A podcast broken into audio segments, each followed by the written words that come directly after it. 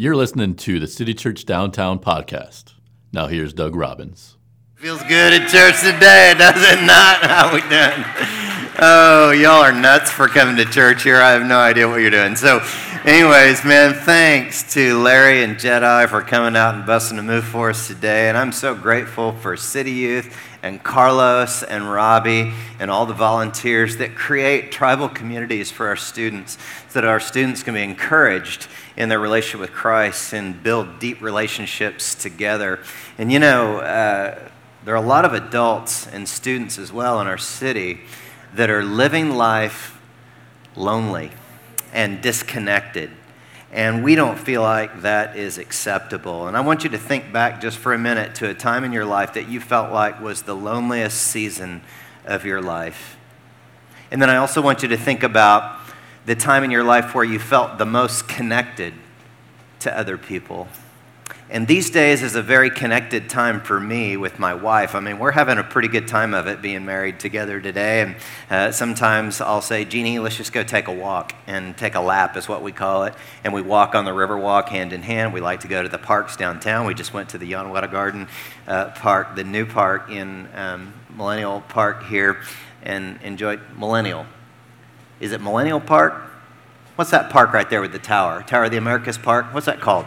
Hemisfair Park. I was thinking I was in Chicago there for a minute. So, anyways, um, we, we enjoyed that park. You know, and a lot of nights we are talking and we're in conversations, and the conversation lasts longer than what we can stay awake. And so she'll just fall asleep when I'm mid sentence, you know, and we just continue to talk until we fall asleep at night. But those of you that know our story know that that wasn't always the case in our marriage.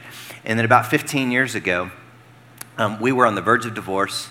We were separated uh, we were in this marriage counselor's office and he was asking these probing questions. And I remember in response to one of his questions, my wife Jeannie said, It feels like we're roommates, not a married couple. And that kind of hit me because you know what she was saying was that we're in the same house, but we're not really connected. We're not connected like a married couple should be. And so I think we all know that being connected is much more than being in the same room together. And if some of you were to describe your loneliest seasons of life, it would probably be times where there were people around, but you just didn't feel connected to them. And so, what do you do? How do you get connected to like a shy child who stays in a room while the other kids in the neighborhood are out playing? Or how do you connect to people when you're afraid that they're not going to accept you? Or how do you connect to a distant and cold wife or a husband that's neglecting you and doesn't have a clue that your heart is aching for a deeper, deeper level of connection? Or how do you connect when you're new to town or you're new to this church and you just don't know anybody around? What do you do to connect to other people? And we want all of you to feel connected to other people that encourage you in your spiritual life. And that's why we've been in this series called Tribal, because we understand that we're way better together than we are when we are disconnected. And so you guys are starting all kinds of what we call tribes here. Some of you are starting organic tribes. Now, organic tribes are the ones that just kind of rise up naturally. They're not necessarily in the church buildings and the like, but they just pop up naturally, even where you work. In fact, I was emailing with a woman in our church this past week, and she was explaining to me that she felt a prompting to just start a prayer group in uh, her office at her company. She works at a very well known large company here in San Antonio. And here's what she said in the email I took a step of faith with a handful of peers, and it's proven to be a soothing, uh, to be soothing and helpful in our journey. And wouldn't some of you love when you're going through the grind of a daily workday to be able to just pull over to someone's office and just pray together and get a little bit of soothing to help you make it through the rest of your day? And other people are starting what we call oikos tribes. Now, oikos is a Greek word that means family, like your extended family, your immediate family, which is your most important tribe, but then also the cousins and the uncles and all that gather with you. And some of you are so busy going to recitals and soccer games and baseball games and the like your kids, you don't have another night of the week to devote to hanging out with other people from church and the like. So get your family together and create a tribe and pray together and do tribe talk and study the scriptures together. But then some are starting flash tribes. Now, flash tribes are just like flash mobs where just a group of people just say, hey, we're not going to make a long term commitment to get together every uh, week or um, all the time, but you just say, hey, let's get together tonight, let's eat together, let's pray for each other and support each other in the Lord. And others are starting road tribes. I know people in our church who don't have another time during the week to worship and get together, so they adopt a row. Now, don't adopt a row at our 1030 service because you won't be able to sit on the same row because it's too packed there. But I thank you for coming to the 130 service. There's a little bit more elbow room and space here, but some are adopting a row. They come and worship together like a family and then go eat afterwards and uh, pray for each other and have tribal conversation there. And then some of you are stepping up to be tribal catalysts. A tribal catalyst is a person who initiates tribal activity and the gathering of people together. Just step up and do it. Remember, we say, don't get permission, but just get busy. And I was at the HEB Deco Thursday night, and uh, a lady from church catches me there and she says, Hey, Pastor Doug. I'm like, Hey, what's going on? And she says, Well, I got to tell you something. I went to one of those tribes, this group of ladies at the church, and I've been gone for several weeks. And one night, Pastor Doug, those ladies, they like put their hands on my shoulder and they prayed for me because I've been addicted to cocaine. And ever since those ladies prayed for me, I hadn't touched the stuff. I hadn't done cocaine for three weeks. And I feel the presence of the Holy Spirit in my life again. That's pretty good stuff, is it not? And you know, yeah, yeah, thank God. And you know why that happened? Because one woman in our church was a tribal catalyst and stepped up to gather a group of ladies together and initiated the formation of a tribe where women could be prayed for and be encouraged spiritually. So don't underestimate the significance of your efforts to gather people together for spiritual purposes. And so as I was thinking about this, I had to go back and read that book by Larry Crabb called Connecting. And in this book, this is a world renowned Christian psychologist, and he's made a radical shift in his thinking on therapy. Now, he definitely believes that therapy is necessary, helpful, and important. But he spent a majority of his career working people through the counseling process. And he would liken uh, therapy to, in the physical realm, to surgery on your physical body. And he would liken community to having a good diet of good food, good nutrition. And he says that communities like the nutrition that keeps us from having to have therapy. Let me show you what he says in the book. He says, I'm now working toward a day when communities of God's people, ordinary Christians whose lives regularly intersect, will accomplish the most, uh, most of the good that we now depend on mental health professionals to provide. And they will do it by what? Say that word connecting with each other in ways that only the gospel makes possible. And so, one of the best Christian psychologists in the world says that communities, or what we're calling tribes, are going to solve a lot of the problems that keep people from having to go to therapy. He goes on to say in his book the greatest need in modern civilization is the development of communities, true communities, where the heart of God is home, where the humble and wise learn to shepherd those on the path behind them, where trusted strugglers lock arms with others as together they journey on. And so, in the Bible study that we're going to look at today, we're going to see how we can nurture and foster this type of close connection and community in our church and our relationships in our tribes. But I need to give you a little bit of background on the text that we're going to be studying today. It's the, the letter to the Hebrews. And so the author there is writing to these Hebrew Christians. And what they don't know is, is that their temple is about to be destroyed. They're about to lose the, the icon of their spirituality. And so, to a first century Jewish person, their temple represented all that they held dear. It was a glorious facility, it was amazing, and they thought it could never fall, but it would happen yet these Christians didn't know it yet. It's the equivalent of the Spurs losing the AT&T Center or the Cowboys losing Jerry World. I mean, it just wouldn't be the same uh, without it, would it? But these Christians were about to lose their temple. And I think part of what Jesus wanted to communicate in the scriptures and the other uh, biblical authors is that Our church community is not just a building. Our identity doesn't come from the Cameo Theater or whatever, whatever other venue that we're in. What if we lost this place in the coming days? What would we have left? And I think what the Bible would tell us is that we're to have our tribe, our tribal communities together, that we would continue to move forward and thrive in uh, tribal relationships. So, with this in mind, I want you to see what the author of Hebrews says in Hebrews chapter 13. Look at verse 1 and 5. He says, Keep on loving one another as brothers and sisters, because God has said, Never will I leave you, never will I forsake you.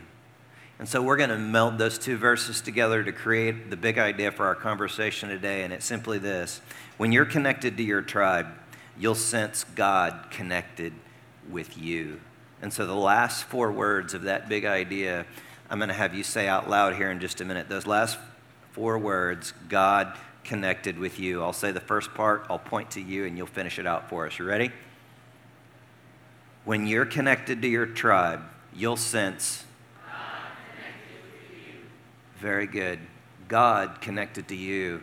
Connection is what God is all about. He says, Jesus says that I want you to be as close as I and the Father are one close. He wants us to be connected in that way. And in that connection, we experience God. But let's unpack Hebrews 13, verse by verse. Um, so look at verse 1. We connect as family. Remember, he says, Love one another as brothers and sisters. And so, with this in mind, I want you to turn to your neighbor and I want you to tell him, Good afternoon, brother. Good afternoon, sister.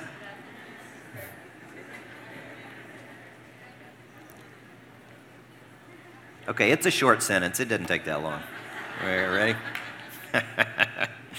you know, popular author and pastor Rick Warren says a Christian without a church family is an orphan. You know, he also asks the question, what does a baby need the most? A baby needs a family to raise that child.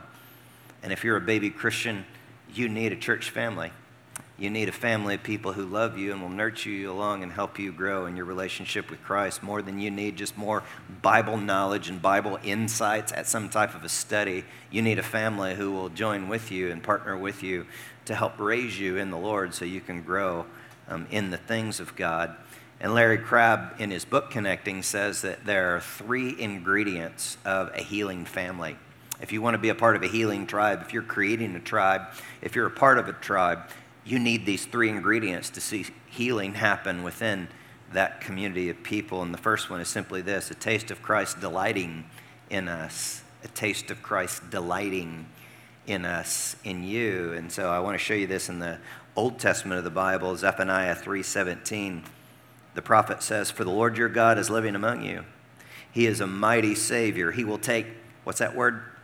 Delight in you with gladness. With his love, he will calm all your fears. He will rejoice over you with joyful songs. And so the Hebrew word there for rejoice over you literally could be rendered spin around under violent emotion, or basically it means to dance. And so that's why uh, one translator of this particular text translates it, he will dance with shouts of joy over you. So if you can imagine just for a minute, in your tribe, the people show you that God is like Larry and Jedi breakdancing over you. He's busting a move over you because he's so delighted in the beautiful creation of God that he made you to be. And so this is what your tribe does. But look at number two a diligent search for what is good. Your tribal members are always in this diligent search for the treasure inside of you. The Bible tells us that when we came to faith in Christ, we're like these clay jars or these clay pots with a treasure on the inside. And what our tribes do is we look for the treasure that's inside. We see past the clay jar or the imperfections on the outside to see the treasure that's beneath. Have you ever been around a group of people, um, religious people, who are always just pointing out your faults and the stuff that's wrong with you, right? Uh, some of you have been to that church before, and that's no fun at all, right? But what our tribes want to do is look beneath the exterior roughness and see the treasure of Christ on the inside and draw that out, shine forth the light of Christ. But our tribes don't just gloss over the bad or the painful in our lives, do they? And that leads us to number three. The third ingredient of a healthy uh, spiritual family is an engaging exposure of what's bad or painful. But see, the heart and motivation is what's so important here. Is that your spiritual family is willing to point out the imperfections and the bad with a redemptive pers- purpose to see you made new, to res- be restored and redeemed in Christ. See, this is the motivation. They're not using it as a way to exploit you, but they want to point out the bad so that it can be cleaned up and healed up. So, this is how we connect as spiritual families and our tribes. But let's look at the next verse to see the next connection point in Hebrews. We connect with hospitality. Look down at verse 2, and then we'll also look at verse 6. He says, Do not forget to show, what's that word? Hospitality to strangers, for by so doing, some people have shown hospitality to angels without knowing it. So we say with confidence, The Lord is my helper, I will not be afraid. What can mere mortals do to me? So I was thinking about this fear of mere mortals. Uh, one night when I was ministering over on the city's east side with Pastor Jim from Strong Foundation Ministry for Homeless Families, and we went to Hackberry in Houston and we were doing video interviews on the streets. And some of you know that they used to call Hackberry Street over there Crackberry uh, for some reason. And we were there videotaping people and interviewing people on the streets and starting up conversations with people. And so we have this camera that could be, you know, hawked or whatever. And um, I started to feel some negative vibes coming my way, especially when I met this guy named Shorty. Now, Shorty uh, was a bit of a pharmaceutical sales guy, you know, and he didn't like us on his corner. And Shorty had this like wingman with him, and his wingman would always, whatever Shorty said, the wingman would just say, yeah, just like that, right?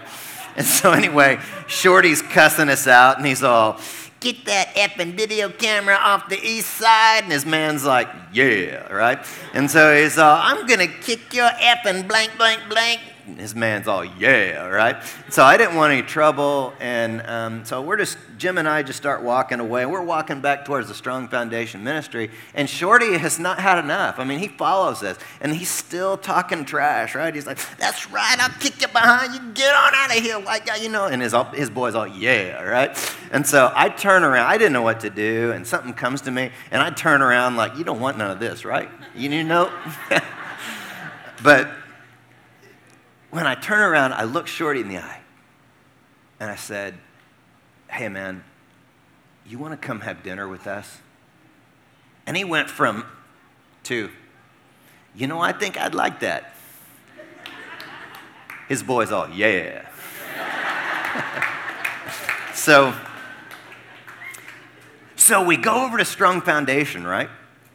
And Pastor Jim has like this great barbecued chicken and potatoes and corn and all this great food.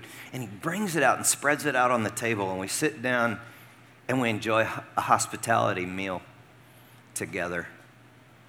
And you know, uh, in those moments, we connected that's how you connect through hospitality. And you know, the Bible says that sometimes when you share hospitality with people, you entertain angels unaware. I don't know if Shorty was an angel. If he was, angels say some words that I just didn't know that they were into saying, you know?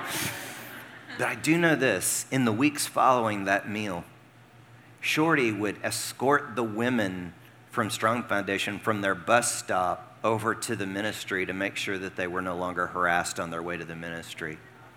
And I think that's hospitality connection, right? Yeah. So, this is why we say tribes eat. We're intentional about sharing meals together in order to build our connection and intimacy together. But in the next verse, we're going to see that we connect through empathy. Look at verse 3. Continue to remember those in prison as if you were together with them in prison and those who are mistreated as if you yourselves were suffering. You know, we have a fair amount of people who have been in prison who are regulars and now ministering to other people in our church. And they, above all, can resonate with those who have done time and know what that feels like. In fact, last week, I had a guy approach me about starting a tribe to visit prisoners. And so perhaps we'll have a table where you can be involved in that in the coming days. But um, the admirers of Mother Teresa would often go to her and say, Mother, how is it that you continue to serve the hungry, the dying, the prisoners, and the hurting? Um, and here's what she said. She said, Whenever I meet someone in need, it's really Jesus in his most distressing disguise. And so the way she empathizes that she sees Jesus in the child abandoned by the road, or Jesus in the hungry person, the beggar hoping for a meal, or Jesus in the leper whose limbs are disintegrating away. She sees Jesus in the prisoner, and the mother says that it's him I help, him alone. And so when you look for the treasure inside that tribal family member, you can see Jesus there, and that helps to give you empathy for that person. But another thing Mother Teresa said about this issue of being connected is she says the most terrible poverty is loneliness and the feeling of being unloved. Isn't that the truth?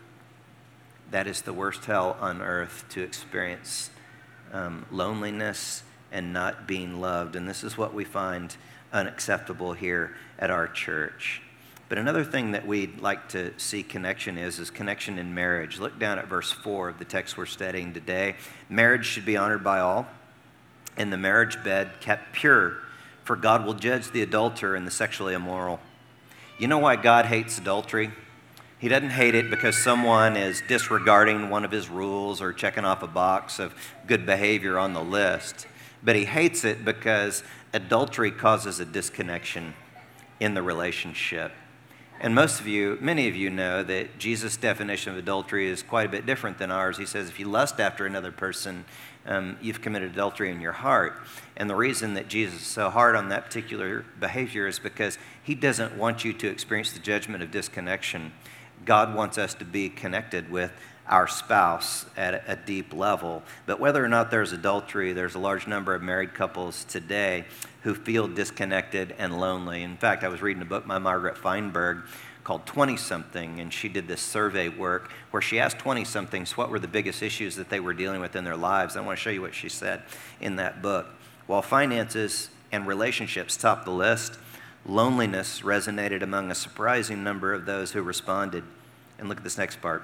Interestingly, loneliness was cited more often amongst married couples than singles. That's why uh, next month we're going to spend two weeks on tribal marriage because your most important tribe is your marriage. And then we're going to do one week on tribal remarriage because we realize that that's the case in many of our families in the church. But when you're emotionally connected, it leads to healthy connection in the bedroom. The Bible is all about us having a healthy connection and being connected in the bedroom as married couples. And some people think that Christians are sexually repressed because of all these guidelines for um, our sexuality and the like that we find in the Bible. But if you think that's the truth, all you have to do is walk up to Kids City on the second floor, the baby room, and you'll find out that Christians who are connected in spiritual community here at this church are having the best sex in the city. I'm just telling you that right now.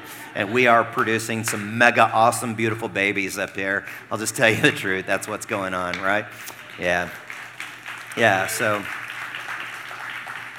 So some of the men are all, Amen, honey, let's go home and connect, right? But look at the next part of the scripture. It says, connect through contentment. Connect through contentment. In verse 5, the author says, Keep your lives free from the love of money and be content with what you have because God has said, Never will I leave you, never will I forsake you. You know, this verse, as I looked at it, it seemed to be two different thoughts within one verse, right? Which was odd to me. Because if you look at that verse, it says, Keep your lives free from the love of money. And the second part says, God will never leave you or forsake you. What's the connection between being generous or being free of the, the love of money and God always being with you?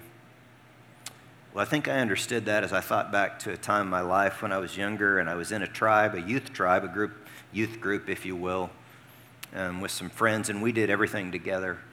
I mean, we studied the Bible together, we ate together, we played sports together, we went to the movies together, we were involved in each other's lives. And I had a good friend in that group, and his name was Jason. And Jason and I were such good friends, we even became roommates when we went to college. And once we finished college, uh, you know, we, we both graduated and we both ended up at different places. He ended up uh, a marketing director for a shopping mall in Lufkin, Texas, and I ended up in Fort Worth, Texas, working on my master's degree in theology. And while I was there in seminary, I got a call one night from Jason, and I could tell from the phone call that he had already been drinking way too much. And he was depressed, he was bummed out, he was suicidal, and he said, Doug, I just can't take it anymore. I'm going to end my life tonight. And I said, dude, please don't do that, Jason. Please hold on. And I could tell that a phone call wasn't going to cut it that night. And I said, man, I can be there in just a few hours. You just let me get to you. You just hold out. And Jason, you better not be gone by the time I get there, man. Just hang on. And so I got my car and I drove from Fort Worth to Lufkin. And I finally got to his apartment and I went up to his apartment and we prayed together and we cried together and we talked and we held each other and the whole deal, you know, a big old dude hug and the whole thing. And finally, he got to feeling better to a point where we were both so tired that, uh, you know, I just slept on the couch and he went into his room, went to sleep. And we woke up the next morning and he seemed to be doing okay. It seemed that the storm had passed. And so I felt okay to drive back to Fort Worth. And so I did. And he went to work that day. Well, the next day, I get this bill uh, in the mail, and it was my electric bill. And Jeannie and I had this little bitty apartment in those days, and our electric bill was $72. What I wouldn't give for a $72 electric bill today, but in those days, $72 were a lot, was, was a lot of money for us. So I want you to remember that number, 72. So I'm going to point to you, and I want you to say 72. Ready? 72, okay? We're going to come back to that number here in just a minute. But then, um, to complicate matters, I have this $72 electric bill. And I had committed to tithe to our church that we were attending in Fort Worth. Jeannie and I had just made this commitment. We're going to do this. And for those of you that are new to church, tithe just simply means tenth. It means you commit to give a tenth of your income to the work of God through your local church. And so we had to make a decision because we were living below the poverty level at that time in our lives. And we didn't have enough money in our bank account to cover the electric bill that was how much? 72. Yeah. We didn't have enough to cover it. And so we had to make a choice. So we made the choice to pay our tithe because we wanted God more than we wanted electricity. And then two days later, we get a, a letter in the mail and we opened up the letter, and the letter was from Joan. Joan is Jason's mother. And Joan sent me this really nice letter thanking me for driving all the way to Lufkin, Texas to talk her son out of committing suicide. Also, in the envelope, I pull out a little check, and the check was $80 that Joan had sent. Now, if you take a tithe out of $80, what do you have left? 72. Some of you who didn't do so well at math, you're going, wait a minute, let me get out my phone and the calculator here and figure that out. You take the tithe out of $80 and you've got 72, right? God was present for us. The love of money does not work well with uh, uh, greediness and all that. We can't have uh, greediness and experience God at the same time. And so it taught me a lesson that day that I connected with Joan. Uh, Jeannie and I connected on a deeper level with Jason, but we also connected with God. And we saw that day that when you're connected to the tribe, you'll sense God connected with you because God provided exactly what we needed. He was there for us. He taught us that through the 72. So, with this in mind, how about we bow for prayer? And as we bow, perhaps some of you are feeling that this loving being is drawing you to himself. That would be God. He wants to be in a position with you where you feel that he never will leave you or forsake you. And some of you are feeling like, man, I don't know what it is about this moment, but it's like God is drawing me to himself. Well, it's because he wants to have love relationship with you.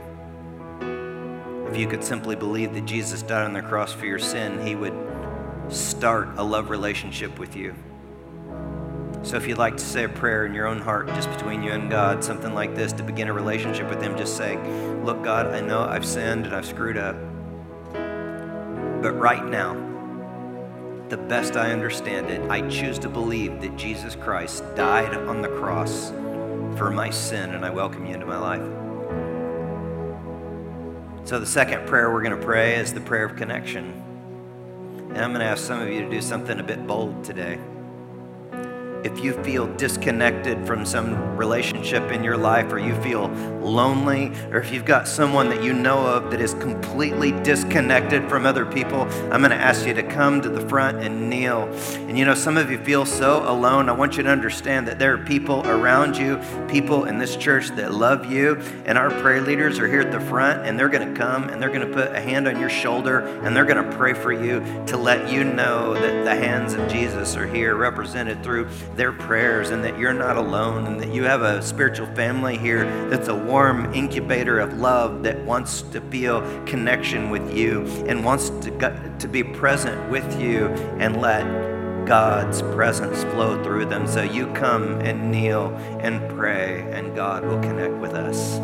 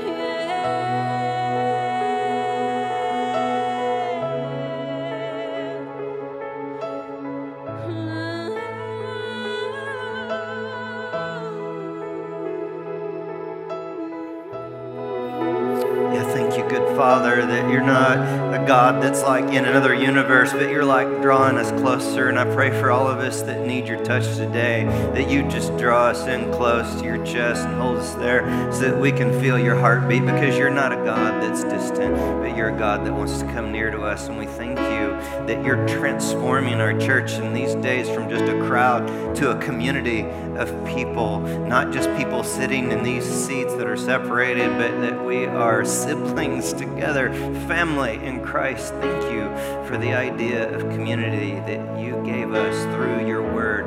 Thank you that you're a very, very personal and loving and relational God. And I thank you that some people are feeling new senses of connection, some with their spouse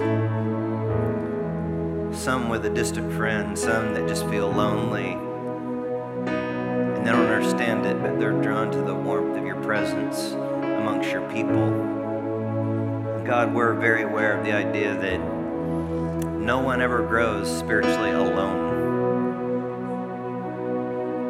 but in community. And that's what our hearts desire to experience and be.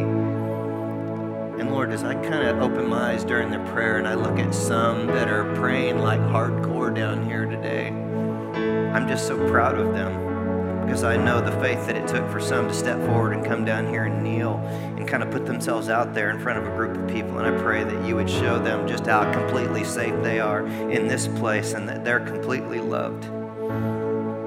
And I pray that as these prayer leaders have put a hand on people and prayed for them, that your power would go out through them. And we're just common people, that we're common people with a straight up treasure on the inside. And you are that treasure, and your presence is healing, and your presence is fruit, love, joy, peace, patience, kindness, goodness, gentleness, faithfulness, and self control. And I pray that that fruit would just kind of wash over us like a wave of your healing. So thank you so much for what you're doing among us in this tribe, in the heart of your city, and for all of the good that you're doing in our lives and in our hearts this weekend. And throughout all these services over the weekend, we give you credit and glory and honor. And we pray all these things in the name of the Father and the Son and the Holy Spirit. Everyone said, Amen. Thanks for listening. For more information, visit citychurchdowntown.com.